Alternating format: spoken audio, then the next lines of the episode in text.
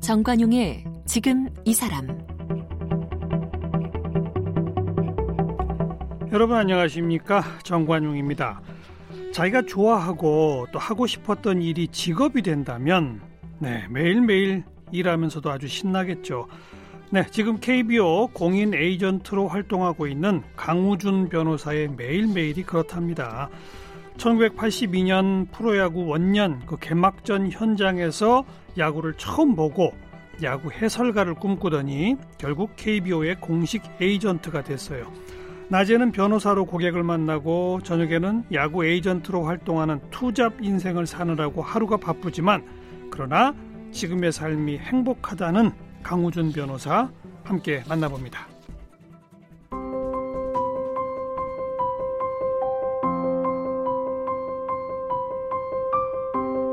강호준 변호사는 2003년 서울대학교 법과대학을 졸업하고 같은 해 제45회 사법시험에 합격했습니다.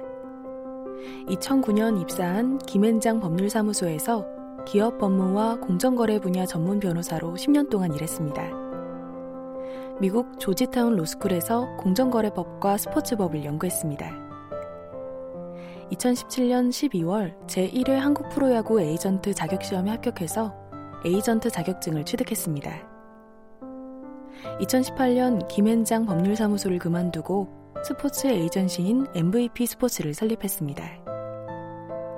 현재 법무법인 가온의 파트너 변호사로 일하면서 KBO 공인 에이전트로 활동 중입니다. 공정거래위원회 소송 대리인단, 대한체육회 규정정비 TF위원, 한국엔터테인먼트 법학회 이사 등 법조계와 스포츠계를 넘나들며 왕성한 활동을 하고 있습니다. 네, KBO 공인 에이전트 또 스포츠 에이전시 MVP 스포츠의 아마 대표시겠죠. 강우준 변호사 어서 오십시오. 네, 안녕하세요. 강우준입니다. 네, MVP 스포츠의 대표 맞아요? 네, 맞습니다. 어, 네. 이 에이전트라면 우리 왜 뭐 유현진 선수가 뭐 어디랑 계약을 하는데 뭐 그 대행해 주는 회사 뭐 얘기 가끔씩 나오잖아요. 네 맞습니다. 그런 거죠. 네 맞습니다. 정확하게 보시고 계시고요. 어... 뭐 미국의 스카보라스나 그러니까요. 뭐 영화로 따지면 제리 맥과이어 이런 영화들이 예전에 음... 있었죠. 네, 네.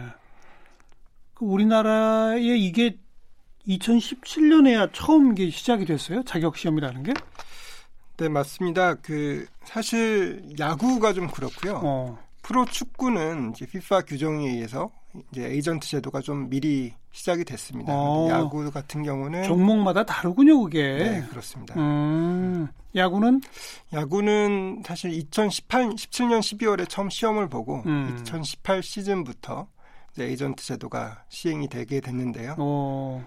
그 전에는 이제 비공식적으로 암암리에 에이전트들이 활동을 해왔지만 공식적으로 인정된 건 2018년이 처음입니다. 비공식적으로 활동했다는 건 뭐예요? 그러니까 구단하고 협상을 비공식적인 에이전트가 하기도 해요? 네, 사실은 약간 히스토리를 조금만 설명드리자면 음, 네, 예, 예. 2000년에 이제 공정거래위원회에서 음. 이제 한국야구위원회 KBO의 규약이 어떤 에이전트 제도를 금지 에이전트를 두는 것을 금지하고 있었거든요. 그것을 공정거래위원회가 아예, 아예 한국야구위원회 네. 규약에 금지 조항이 있었어요? 네, 대리인이 할 수 없고 어. 본인이 직접 협상해야 한다라고 이제 명시가 돼 있었습니다. 오, 선수 본인이 네. 예. 근데 그 이후에 이제 2000년에 공정거래위원회에서 음. 이제 그렇게 금지하고 있는 KBO 규약이 불공정 약관이라는 판단을 내렸고요. 불공정하죠. 누구나 대리인의 조력을 받을 수 있어야죠. 맞습니다. 어. 네. 그래서 KBO에서는 이제 약관을 시정해서 예. 이제 향후 대리인 제도를 시행하겠다고 했지만 어. 시행을 이제 무기한 연기해서 한 17년 정도 연기하다가 규약만 바꾸고 무기한 연기. 네, 네. 어. 결국은 이제 사회적인 요구에 이제 세상에 힘입어서 인정하게 됐습니다. 한국야구위원회의 규약이 그렇다는 얘기는 결국 구단들이 모든 걸 쥐락펴락했다는 거네요. 그렇죠. 네. 그죠? KBO는 이제 구단의 집합체이기 그러니까요. 때문에 그러니까. 네, 맞습니다. 그러니까 공정거래에서 불공정이라는 지적까지 받아놓고도 네. 그 규약은 고치겠다. 네. 그러나 안 돼. 뭐 이런 기왕 버틴 거 아니에요. 쉽게 말하면. 네, 뭐 야구 산업의 발전이나 뭐 이런 거에 따라서 이제 시행 시기를 연기하자는 좀 취지였는데 음. 그게 뭐 될 듯 될 듯 하면서 한 17년 정도 끌었고요. 이야. 사실은 뭐 그간에 뭐 여러 가지 뭐 서울 변호사회 서울지방 변호사에서 공정거래위원회 제소를 하기도 하고 음. 뭐 여러 가지 법률적인 시도들이 있었고요. 네. 또 국회 입법 차원에서도 이제 스포츠 에이전트를 전면 제도화 시키려고 했었지만 어. 그게 뭐 여러 가지 정치적인 문제 등으로 좀 무산되면서 어허. 어, 결국 프로, 프로 야구에서 그래도 그래요. 다른 스포츠보다 먼저 시작하게 됐습니다. 아까 네. 축구는 이미 하고 있었다면서요? 네, 축구는 이제 FIFA의 국제적인 룰 때문에 어쩔 수 없이 시작을 했고요. 오. 어. 그리고 배구나 농구 같은 겨울 스포츠들은 아직 인정되지는 않고 있습니다. 거기는 네. 아직도 없어요? 네네. 그래요. 선수들은 다 원하지 않을까요? 네, 뭐 선수들도 이제 뭐 에이전트의 필요성을 느낄 수 있고요. 음. 본인들은 어쨌든 계약이나 이런 데 협상의 전문가가 아니기 때문에 그러니까요.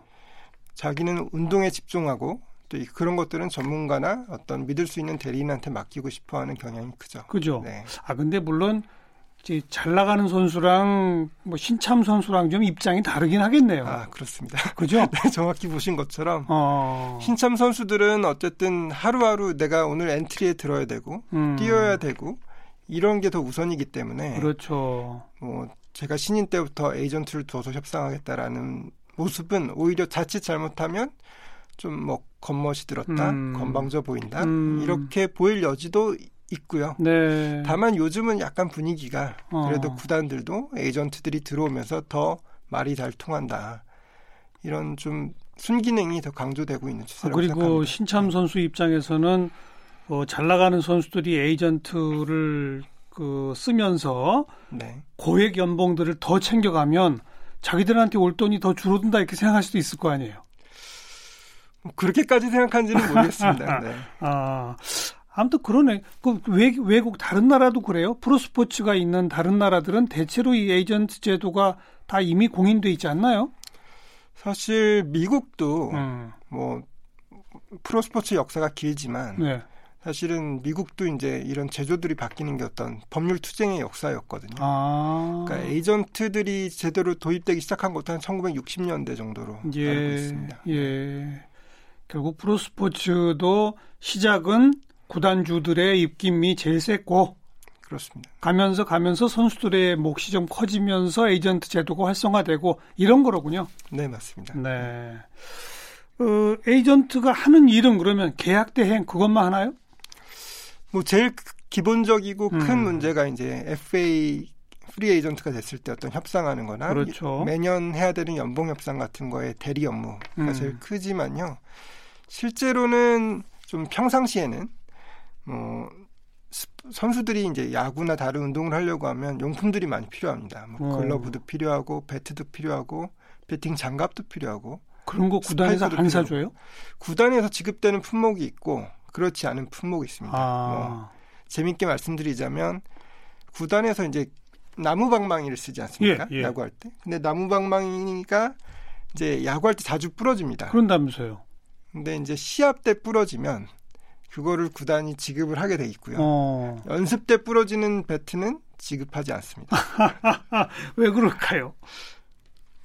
아, 저도 심각하게 깊이 고민은 못 해봤는데요. 어. 현재의 룰은 그렇고요. 어. 그 사람마다 연습 때 부러지는 건 다를 수 있다고 인정을 하는 건지. 어. 그래서 그래서 뭐 연습 때 필요한 배트 같은 거는 구입하기도 해야 되고 아니면 자기가 어떤 인지도가 있다면 그거를 후원 받을 수도 있고요. 협찬을 받는다. 네, 네. 어. 글러브도 뭐 50만 원, 70만 원 이렇게 선수용도는 이렇게 상당히 예. 가격이 되거든요. 예. 그런 걸 1년에 몇 개씩 써야 되는데 이제 그런 것들이 글러브가 1년에 몇 개씩이나 소모가 돼요? 그렇습니다. 뭐 최, 최소 투수들처럼 글러브를 안 쓰는 선수들도 한 두 개 정도는 필요하고요. 어. 야수들도 뭐 두 개에서 네 개가 필요한데 왜 소위 말하는 multi position이라고 해서 여러 가지 포지션을 왔다 갔다 해야 되는 선수들은 더 많은 글러브가 필요하죠. 그래요? 네. 포수가 제일 글러브를 많이 쓰잖아요. 포수도 많이 쓰죠. 네. 포수, 미트는 더 비쌉니다. 포수 미트 더 비싼 그것도 개인이 사야 돼요? 네, 글러브는 지급되지 않습니다. 아, 그래요? 근데 뭐 일부는 쿠폰으로 이제 1년에 몇 개 정도는 지급해 주는 경우가 있지만 음. 그래도 이제 본인이 원하는 어떤 것을 사기 위해서는 추가적인 지출은 필수적으로 필요하다고 보시면 되겠습니다. 네, 네. 네. 아, 저는 그런 용품은 기본적으로 구단이 주는 줄 알았더니 아주 조금만 주는군요. 네. 그래서 그런 거 협찬 연결해 주는 일도 대행하고. 네, 맞습니다. 그리고 뭐 가능하다면 음. 뭐 광고 계약이나 어떤 미디어 출연 그렇죠. 그러니까 시즌이 아닌 예, 겨, 예. 겨울 시즌에 예. 그럴 때 같은 거 섭외를 하기도 하고요. 음.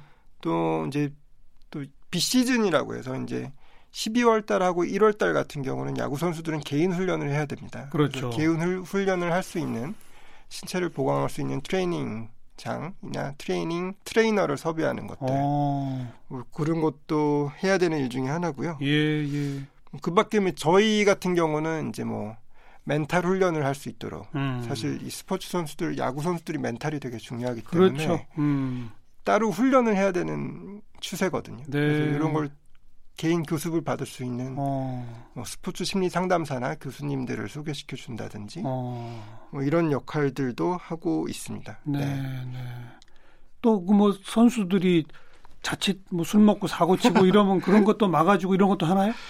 네, 뭐 막아준다기보다는 네, 뭐 사실은 그 부분을 사실 저희가 좀 강조하고 있는 부분이기도 하고 음. 뭐 또 저희가 또 제가 또 변호사다 보니까 이제 잘할 수 있는 부분이기도 한데 그런 선수들의 위험 관리가 사실은 위험 중요, 관리라고 네. 부르는군요. 그런 걸. 네, 중요한 지금 에이전트의 일 중에 하나라고 생각합니다. 음. 사실 젊은 선수들이 혈기왕성한 선수들이 일하면서 그러니까 운동하는 것 자체가 일이잖아요. 예, 예. 일하면서 스트레스 받고 뭐 해소는 당연히 해야 되지만 그러다가 뭐 사실은 본의 아니게 나쁜 일에 연루될 수도 있고 음. 하는 일들이 좀 있는데요. 네, 네. 그런 것들을 어떤 음. 어떻게든 이제 저희가 음. 뭐 구단에서도 교육을 하지만 저희도 특히 이제 어린 선수들한테는 교육을 많이 하고 그런 위험에 이제 재발되지 않고 예, 할수 예. 있도록 좀 많이 노력을 합니다. 뭐 한마디로 연예인 그 소속사하고 똑같은 거네요. 네, 상당 부분 그렇게 생각하시면 되고요. 거의 다를 게 네, 없는데요. 네, 다른 보니까? 점은 이제 연예인 소속사는 이제 일정 같은 거를 다 소속사가 섭외를 해주는데, 예, 예. 요거는 스포츠단의 일정은 정해져 있는 거기 때문에 아. 그런 것까지 할 필요는 없다는 점 그런 게 좀 다르겠습니다. 음. 네. 2017년에 첫 번째 시험 이제 매년 이렇게 뽑는 거죠. 네, 6개월마다 한 번씩 뽑았었습니다. 6개월마다. 네. 그 몇 명 정도가 지금 그럼 공식 에이전트 자격증을 갖고 있는 거예요? 아마 제가 처음 봤을 때가 이제 2007년 12월에 2017년 12월에 음. 봤는데요. 그때는 한 90명 정도 취득했던 것으로 알고 있고요. 어. 그 이후에도 계속 취득이 돼서 현재 한 150명이 넘은 것으로 알고 있습니다. 그렇게나 많아요? 네, 야구의 경우 그렇습니다. 네. 우리 우리 프로야구 구단 선수들이 다 합해서 몇 명인데요? 선수들은 뭐 한 팀에 한 70명, 6, 70명 잡으면 한 6, 700명 되겠죠. 6, 700명이라고 쳐도 네. 에이전트가 무슨 150, 160씩이나 돼요? 그런데 이제 실제 선수를 선수와 계약을 맺어서 대리를 하고 있는 음. 에이전트는 제 생각에는 한 3, 40명 내외일 것 같습니다. 나머지는 그럼 왜 시험 봐서 이걸 따는 거예요? 이제 뭐 저도 처음에는 이제 에이전트가 진짜 이제 제가 선수를 섭외할 수 있을지 없을지 모르는 상황에서 음. 시험을 봤는데 예, 예. 저 같은 사람도 많을 거라고 생각되고요. 굉장히 이쪽도 경쟁이 치열하겠군요. 그러면 네 아무래도 이제 뭐 그 사실 변호사가 이 중에 상당히 많은데 어. 뭐 변호사들도 이런저런 다양한 분야에 관심이 있기도 하고 예, 또 예. 변호사 예. 시장 자체도 치열하고 그렇군요. 그리고 스포츠 에이전트라고 하면 이제 사실은 뭔가 좀 있어 보이는 재밌을 것 같고 음. 뭐 액티브하고 이런 예, 예. 점들이 있기 때문에 더 많은 많이 응시를 하고 자격을 이 시험 과목이 법학 과목이 많아요? 아닙니다. 이제 프로야구 야구 규약이나 어. 떤 프로야구 KBO 리그 규정이나 무슨 도핑 방치 규정, 음. 무슨 KBO 뭐 배트 공인 배트 규정 뭐 이런 것도 있고요. 민법 민법 중에서 이제 계약법 같은 예, 것들 예. 그것도 간단하게 좀 시험에 나오고는 있습니다. 근데 변호사들한테 특별히 유리한 시험은 아닌데요? 근데 이제 계약법이라는 것 자체가 나온다는 아, 점에서 다른 사람들은 좀 엄두를 무서워하는군요. 약간 두려워하시는 게 조금 있고요. 예. 예. 그리고 일단 규정이라는 것 자체가 사실은 다 법 같은 거잖아요. 네, 그래서 네. 이 시험 보는데 도 같은 사람들한테는 좀 유리할 수 있겠죠. MVP 네. 스포츠처럼 네. 공식 스포츠 에이전시 회사가 지금 몇 개 정도나 있습니까? 그러면 그 뭐 프로야구에 북한에서 볼 때. 저도 정확하게 다는 모르겠지만 음. 제 생각에는 한 10개 정도는 있는 10개 것 같습니다. 정도. 적어도. 어. 네. 그 중에 뭐 가장 수위를 달린다든지 뭐 이런 거는요? 뭐 많이 들어보셨을 수 있는데 리코 스포츠라고 음. 어, 이해랑 대표라는 여자 에이전트가 활약하는 곳이 있습니다. 네. 거기가 1위가 되고. 그분도 변호사예요? 아닙니다. 그분은 네. 다른 출신이세요? 네네. 음. 그러니까 보통 그럼 이런 한 회사는 선수 몇 명을 관리하게 되는 겁니까? 뭐 엄격하게 말씀드리면 이 에이전트 제도에는 아직 좀 제한들이 있습니다. 그래서 어.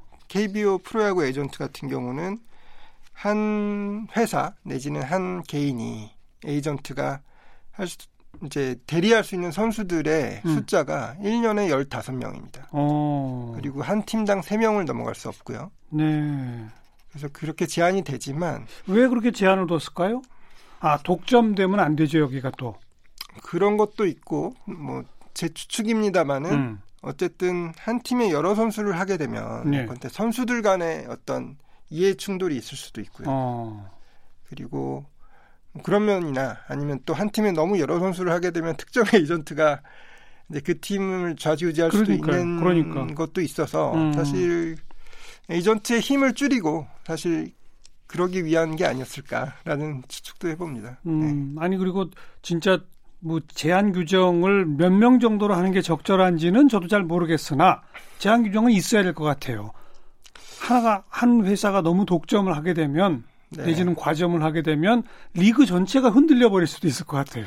근데 실제로는 이제 뭐 에이전트 그러니까 계약 협상에만 임하지 않고 그냥 예. 선수들을 일상적으로 관리해 주는 거는 가능한 일이기 때문에 예, 예. 계약 협상은 15명만 하더라도 음. 일상을 관리해 주는 그냥 매니지먼트 업무만 그렇죠, 하는 경우는 그렇죠.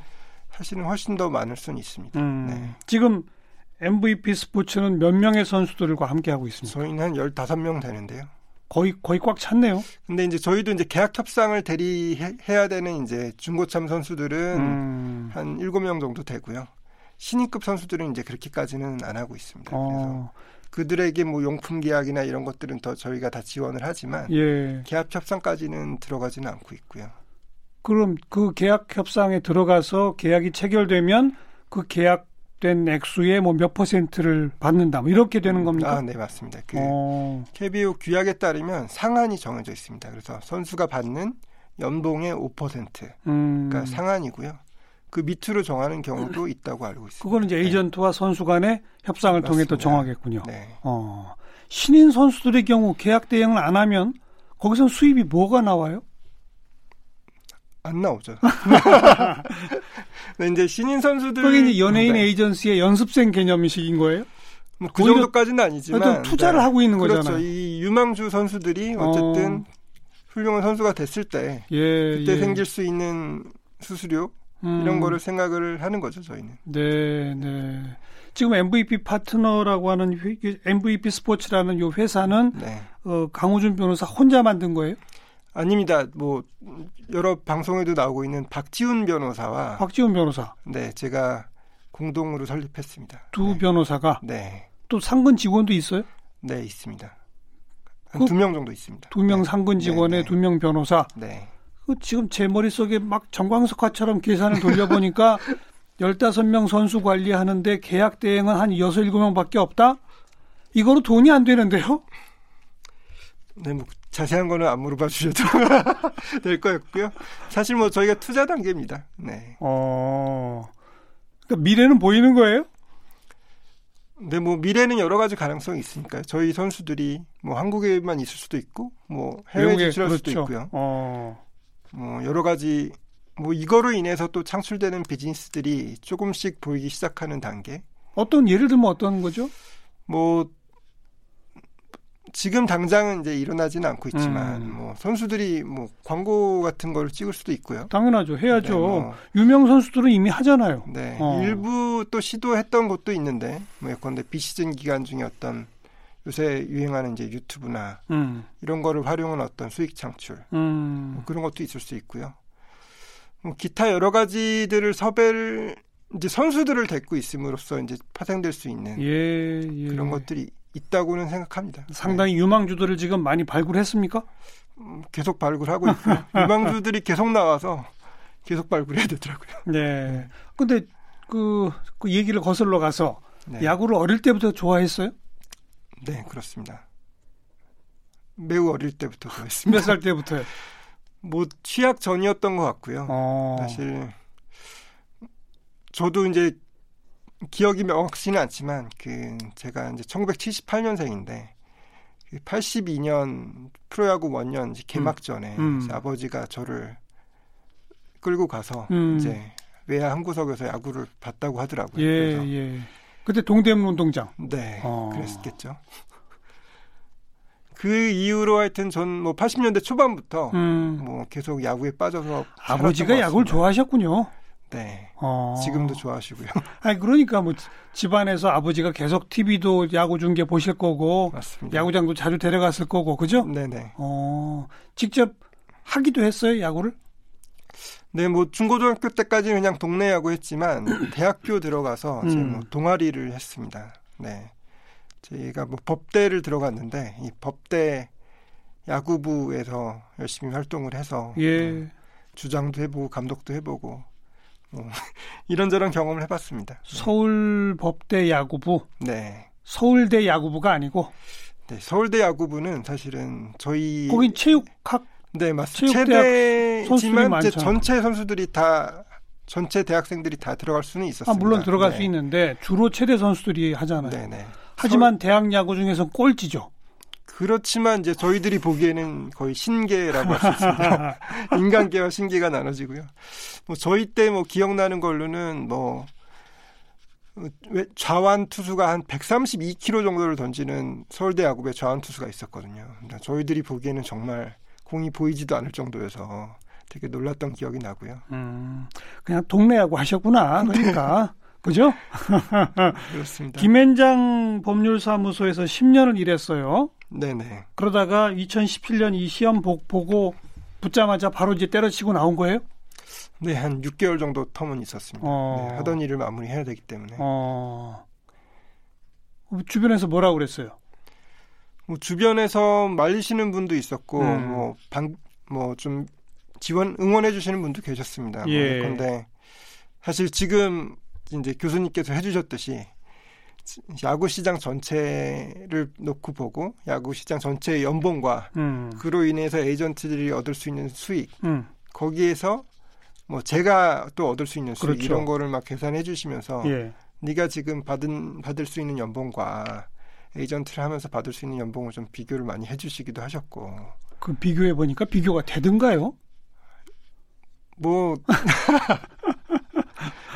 뭐 꿈은 그릴 지금 지금으로선 네. 견적이 안 나오죠. 그렇죠. 네. 미래를 보고 하는 거이긴 네, 하지만. 그렇습니다. 음. 네. 결국 스포츠 시장은 성장한다고 믿었기 때문에. 어. 그래도 아무래도 이제 스포츠도 뭐 엔터테인먼트나 게임보다 예. 산업이 작을 수는 있지만 예. 성장하는 산업이라서 어찌 보면 미래를 네. 내다본 좀 선, 선지자적 투자 이렇게도 볼 수 있는 거네요. 그렇게 평가해 주시면 감사하겠습니다.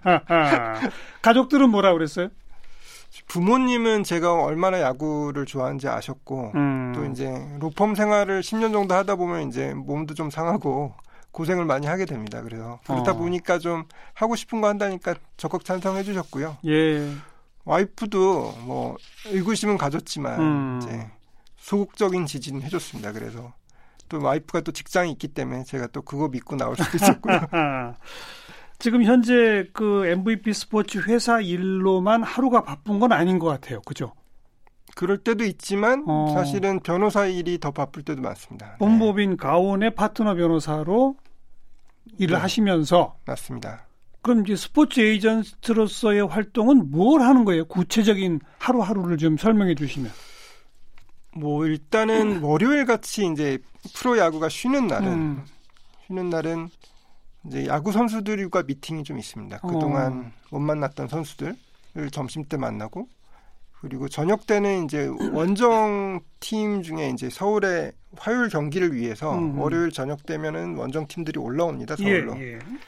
그런 팀 선수들을 좀 만나고요. 어. 그못 만났던 선수들을 만나기도 하고 그리고 그래서 뭐 평일 주중에도 점심 때는 약간 그렇게 활용을 많이 하고요.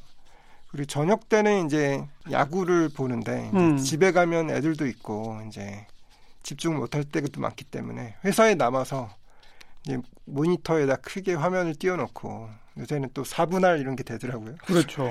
여러 팀 경기를 동시에 보면서 저희 선수들을 체크하고 어, 소속 선수들이 잘하는지 못하는지 네 그리고 어. 뭐 타석에서의 표정은 어떤지 어. 뭐 그런 것들을 좀 체크를 해보려고 하고요. 예. 그거에 따라서 선수랑 또 게임 끝나면 커뮤니케이션을 해야 되기 때문에. 어, 야 이것도 네. 일하자면은 한도 끝도 없는 일이네요. 맞습니다. 네. 게다가 새로운 선수 발굴하려면 그죠? 네. 지금 계약된 선수들만 가지고서는 말이 안 되잖아요. 그렇죠. 모든 네. 선수의 기록 다 검토해야 되고 그잖아요. 그렇죠. 언제 그걸 다 해요? 수시로 하는 거고 또 이제 저 혼자 하는 게 아니다 보니까 직원들도 있고 네, 같이 어. 하고 아이디어를 내고 뭐 음. 이 선수가 잘해서 만나고 싶다 그러면은 만날 방법을 계속 아이디어를 짜내고 예. 이 선수가 먼저 타 에이전트가 있는지 없는지부터 파악, 파악, 파악 을 그렇죠. 하고요. 네. 어. 그런 작업들을 뭐 저 혼자 할 수도 없고요. 뭐. 심지어 고등학교 선수들까지도 봐야 되겠는데요. 그렇습니다. 네. 그죠? 야, 이거 엄두가 안 나는 일이네요. 뭐 근데 사람 사는데 하는 만큼 하는 겁니까? 네, 할 수 있다고 생각하고요. 뭐 저 혼자 하고 있지 않고 사실 주변에서 도와주니까 예. 사실 가능했던 거고. 예. 뭐 그런 영화 그런 뭐 영화였나요? 지금 알고 있던 걸 그때도 알았더라면 그렇죠. 뭐 이런 영화 어, 있었잖아요. 어. 네. 지금 알고 있는 걸 그때도 알았더라면 제가 김현장을 나올 수 있었을까? 안 나왔겠죠? 라는 생각을 할 때가 좀 있습니다.